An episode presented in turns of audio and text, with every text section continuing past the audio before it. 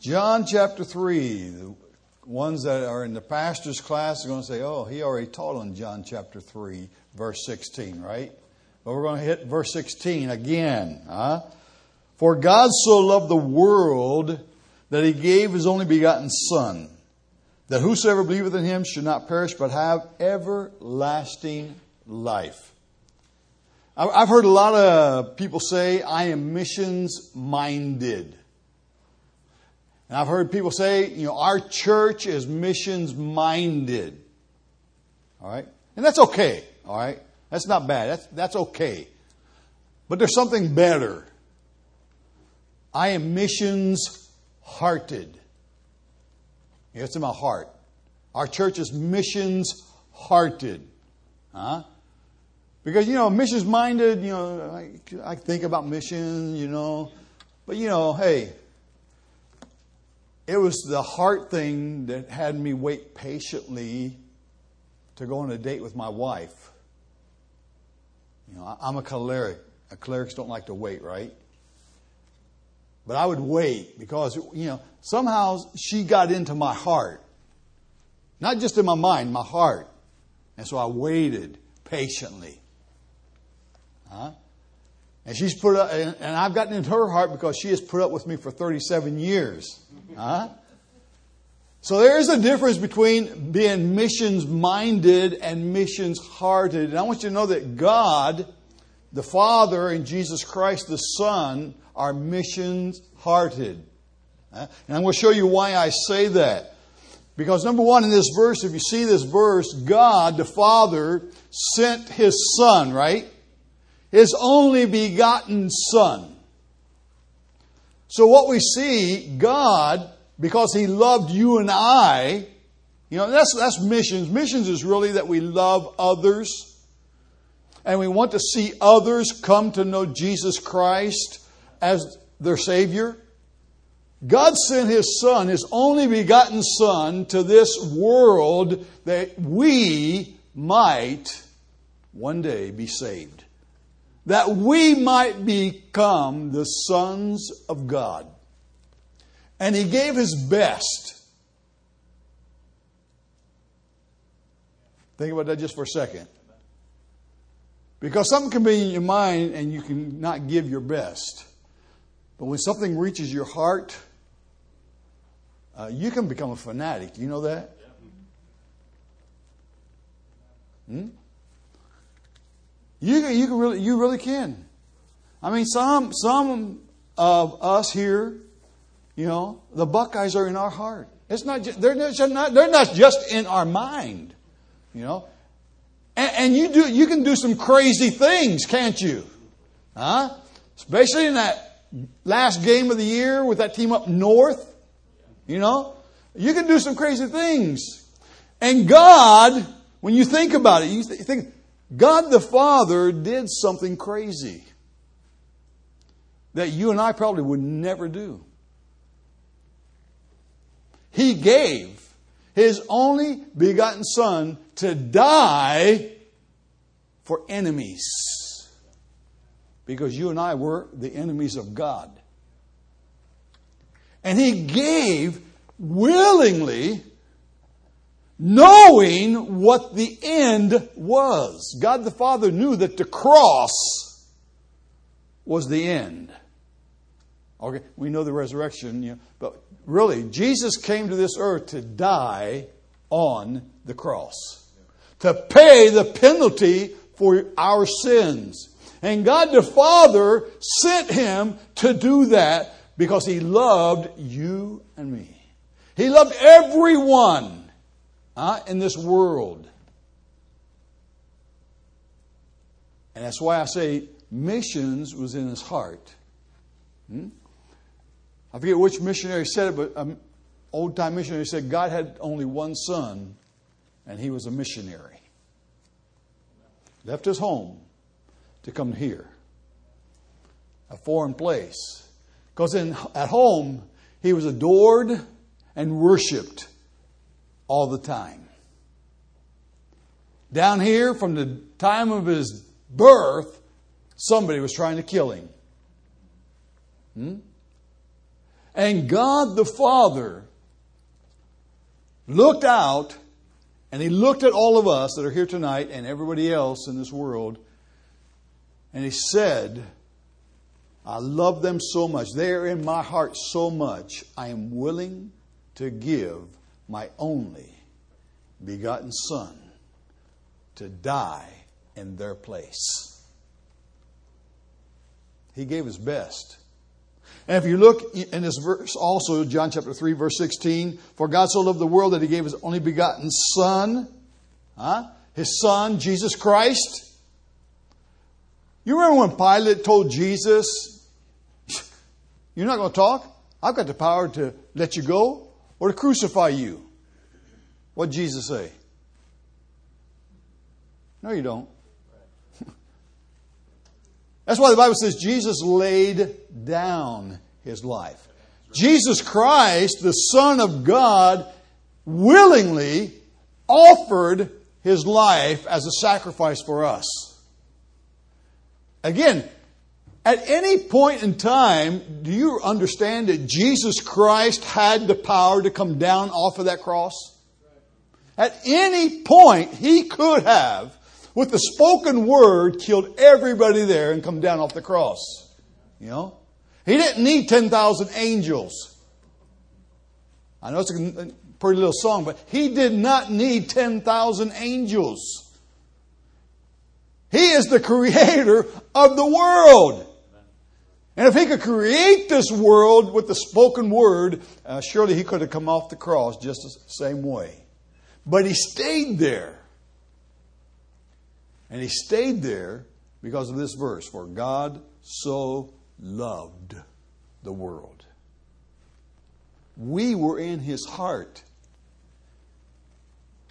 Even though, yeah, even though we were not very lovely, even though probably, I would say, a portion of us that's in this room tonight have taken his name in vain, you know, cursing, he loved us so much that he willingly came. Do you understand? Before he was born, he already knew what that life of 33 years was going to be like. He's God, he knows everything.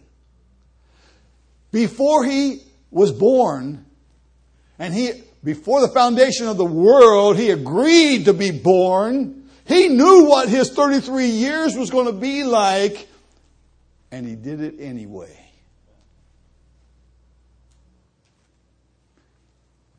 He did it anyway. Because they, again, I almost went on Spanish on you. He did it because he loves us. We are in His heart. And sometimes I think our, our, our, thinking, after we get saved for a while, we forget what we were before.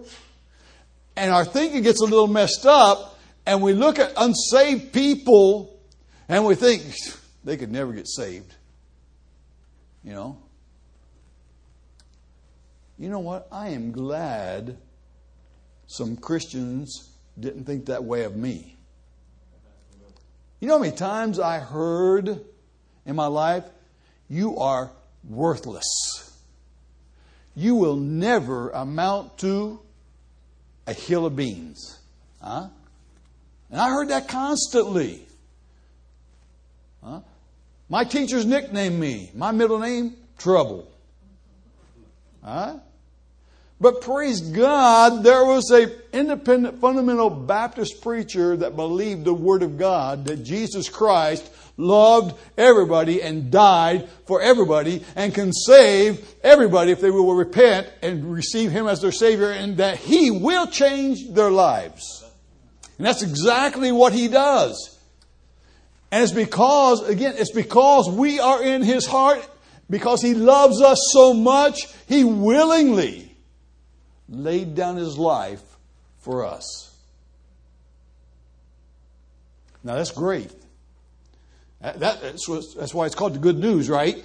The gospel of Jesus Christ, the death, burial, and resurrection, that He paid for our sins and that he is alive. And because He's alive, He can save to the uttermost. And He loves us, and the message is still the same. The message has never changed. It doesn't matter what country you go to, it doesn't matter what language that you speak, the message is still the same. Jesus saves. Jesus saves. And that Jesus wants all men to come to repentance. Because he understands that is the only way that we will be changed, and that is the only way that we will go to heaven one day. And he left, he left earth one day, right? He ascended back up into heaven. As the disciples are there just gawking, no? I mean, I would too. I mean, look how some of you gawked at the eclipse. Could you imagine seeing the Son of God rise into the sky until you could see him no more? He didn't need a spacesuit or anything, man. I mean, he just went. But he left us the Great Commission, right? What we call the Great Commission to go into all the world and preach the gospel to some. Right?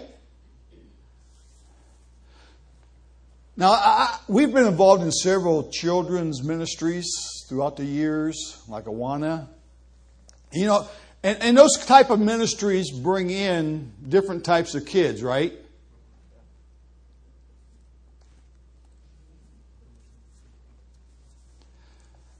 When we started our first church, we worked down in the what was then it's not politically correct, but then it was called the Bottoms. I don't know if any of you are familiar with Columbus or not. And at that time, it was pretty rough. Now on the west side where I'm from, it's pretty rough. But at that point in time, the bottoms was rough.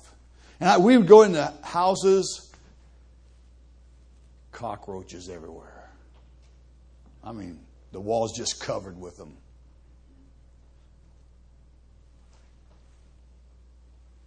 You want to know something, folks? It was kind of creepy. You know, you leave out there but Jesus died for them. Hmm? Jesus died for them. Listen, in Argentina, I have eaten cow stomach soup. And it's like chewing on a piece of rubber. I, I just, oh. I tell them when I eat meat, I want to eat meat. I don't want the innards, you know. I want meat, you know. But listen, Jesus died for them. And sometimes we cannot get by our prejudices. Whoop. Do you know God is not prejudiced? God is not prejudiced. And I teach our people prejudice, or what called discrimination, is a sin. God died for every one. And God wants everyone to get saved.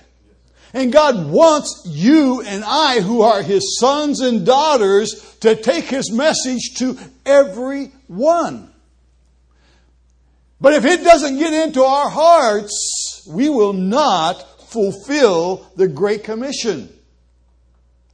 We will not fulfill the will of God for our lives. Do you understand? When we got saved, it is not the will of God that we just occupy a chair. That is not the will of God. Go! Well, but preacher, I'm 70 years old. I don't see any place in here that says you can't do something for God when you're 70 or 80 or 90 years old. Our oldest member died when she oh, was almost ready, just a couple months away from turning 100 years old. You know what I told her? She said, I can't, preacher, I can't do very much. I said, you know what? The best thing you can do? Pray. Spend hours in prayer. Praying for lost people by name to get saved. God did not save us to put us on a vacation or retirement plan. Uh, the Bible says there is a rest for us one day, but it's not now. There, there's no problem with recreation and resting. But God expects us to put into our hearts what is in His heart. And in His heart is the salvation of every man, woman, boy, and girl and teenager on planet Earth. And God wants us to be involved in that. He wants us to get excited and be involved in that. Huh? Some of you Friday night were yelling and screaming like idiots, right? At the high school football game.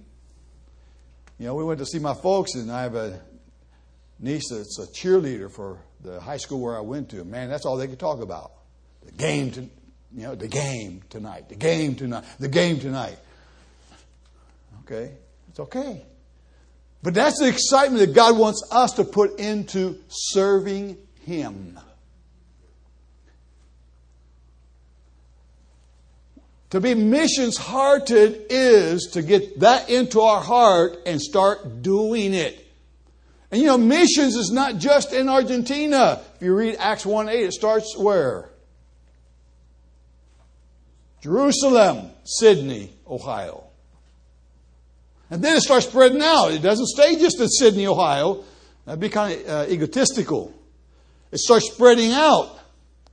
And if you remember the, the history of the, of the book of Acts, the disciples didn't want to leave Jerusalem. And God had to send some persecution to get him. Because God's plan was not just one place. God's plan was to take the gospel across the entire world. And he said, if you're not going to do it willingly, well, I just have to give you a little nudge. You know? So he sent some persecution. Especially when that fellow by the name of Saul got on the scene, right? That Saul, you know what? That Saul, that persecution was in Saul's heart. Man, he did, he did it with everything. I mean, he did it day and night. He, man, it was occupying his mind and life day and night to persecute the Christians. It was in his heart. And God wants us to be missions hearted to take the gospel here and across the world. And I want you to think about some things. Isaiah chapter 6, the Bible teaches that Isaiah saw God high and lifted up. And when he saw God who for who he was, he understood who he was. I'm a man of unclean lips. you know? I'm not worthy to be in God's presence. Hmm? But then if you turn with me there, it's kind of interesting here in Isaiah chapter 6.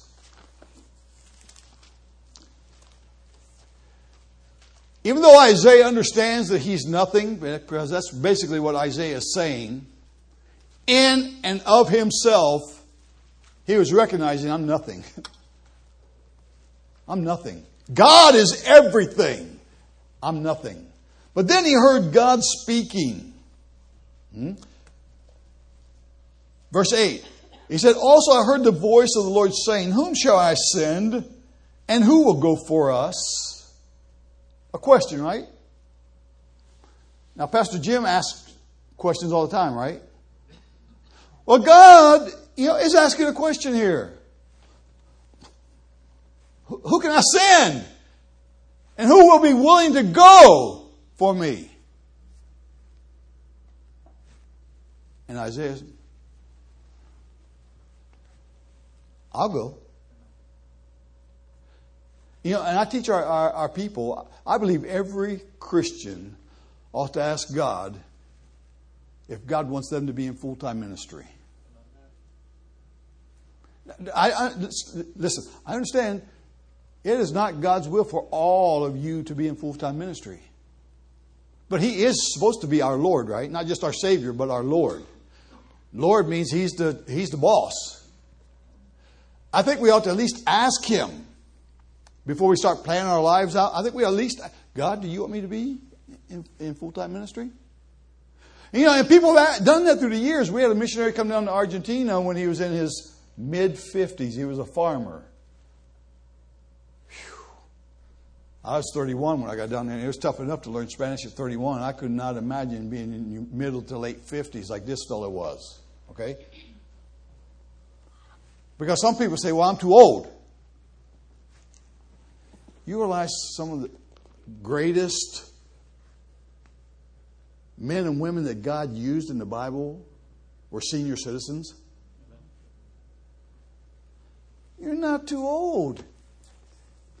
You're too old when you start thinking that you're too old. You know, I, I refuse to do that. This body's getting old, but the kid's still inside. Hmm? You start getting old when the kid's no longer inside. Hmm? But I think everybody ought to ask God, God, do you want me to be in full time ministry? Personally, I think, I think all these young people ought to ask God if He wants them to be missionaries in Argentina. I mean, we've got a country of 45 million people. We've got a city just like Columbus or Cincinnati with only two independent fundamental Baptist churches. Two. For the entire 2 million people. Does God want you in ministry? Oh, listen, God wants you involved in your church here. I, I, can tell you that without any doubt. You don't need to ask God, God, do you want me involved in Grace Baptist Church? If you're a member here, God wants you involved in one way or another. Huh? And, and if you volunteer, they'll find work for you to do. I, have noticed that, you know, in churches. If, if, you, if you're willing to volunteer, uh, they'll accept anybody. You know? Isaiah, here my Lord said me. God said, okay. You know, and yeah, I praise God that God really, most of the time, does not show us what's going to happen in our ministries because we'd quit. But God showed Isaiah, you're going to preach, and they're not going to pay attention. You're not going to have any converts. Oh, that was exciting. Here I volunteered. God asked who's going to go, and I volunteered that I'd be willing to go. Now He's telling me that He wants me to go and preach to these people. But they're not going to listen. They're not going to pay attention. They're not going to receive what I give them. But you know what, folks? Listen, that's okay. Because God requires faithfulness. That's what God requires faithfulness to do what He wants us to do. And as long as we're doing what God wants us to do, God will bless. And He will reward because He rewards faithfulness. And sometimes, and, we tell people that want to come down to Argentina, you, if you're not able to stick with it when there's no results, don't come down. Because it needs somebody that's willing to stick by the stuff when there's no results. You know, we don't need any fair, fair weathered fans. You know, when team, my team's losing, I check, you know, I, I pick a winning team so that I'm on a winner. You know, uh, that's not the way it is. But God wants you involved here. If, if, if you remember, doing something. God wants you I believe, involved in other places. A missions trip to go to the mission field to help a missionary.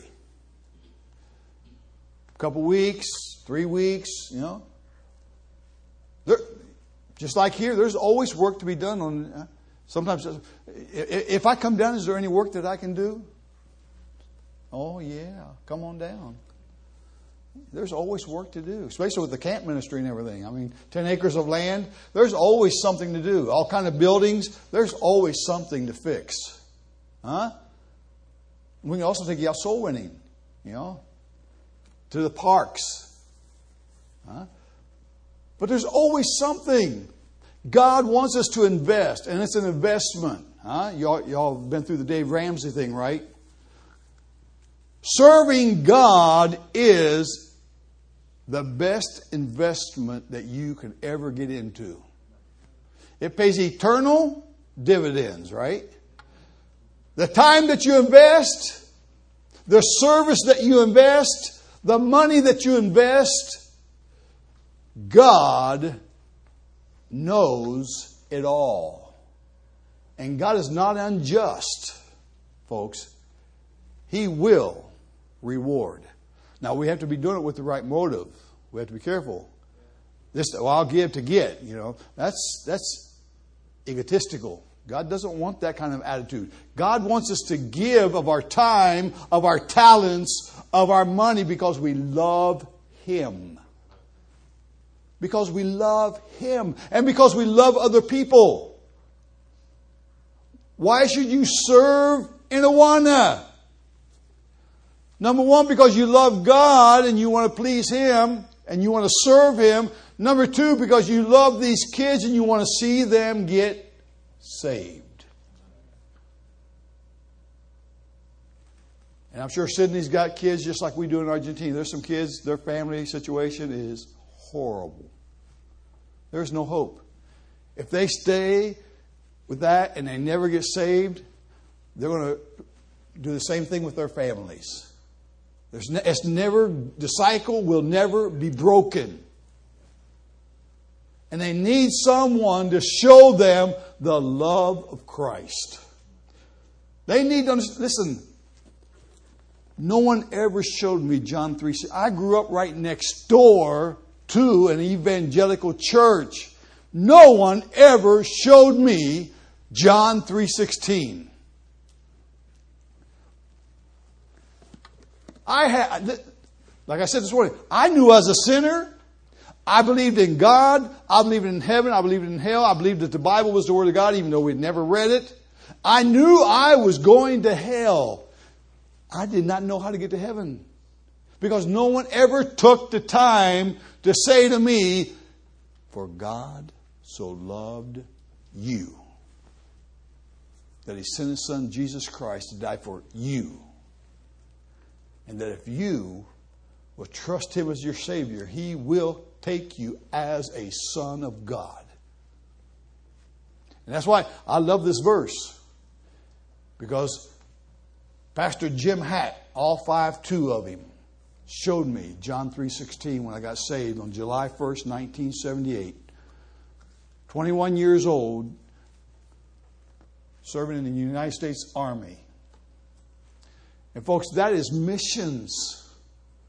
Missions is just not in another country. Missions has to start here. Missions has to get into your hearts.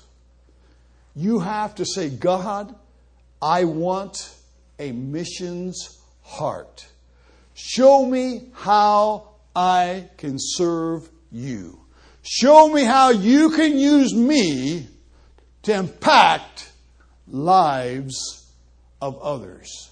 Because God can use you folks to change the lives of boys and girls and teenagers and adults. Don't ever believe that drug addict can't be saved. Don't ever believe that that alcoholic can't be saved. Don't believe that that snotty nosed kid can't be saved. Because he may be the next preacher. You know, there's a lot of independent Baptist preachers that before they were into drugs and alcohol and all kinds of bad stuff. And somebody, not just preachers, members of churches, took John 3:16, the gospel of Jesus Christ to them, showing them that they are in God's heart and that God the Father loved them so much that he sent his only begotten Son to die on the cross for them. And God the Son, Jesus Christ, was willing to come and die on that old rugged cross because he loves them. And you show them that you love them by taking the gospel of Jesus Christ to them.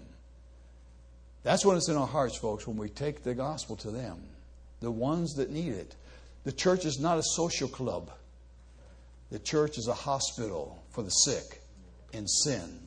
And that's why we proclaim Jesus Christ, the crucified one, who is alive and wants to save all. Folks, how many of you tonight will ask God, God, give me a missions heart. And let me start here in my church, but let me go and help in other places also.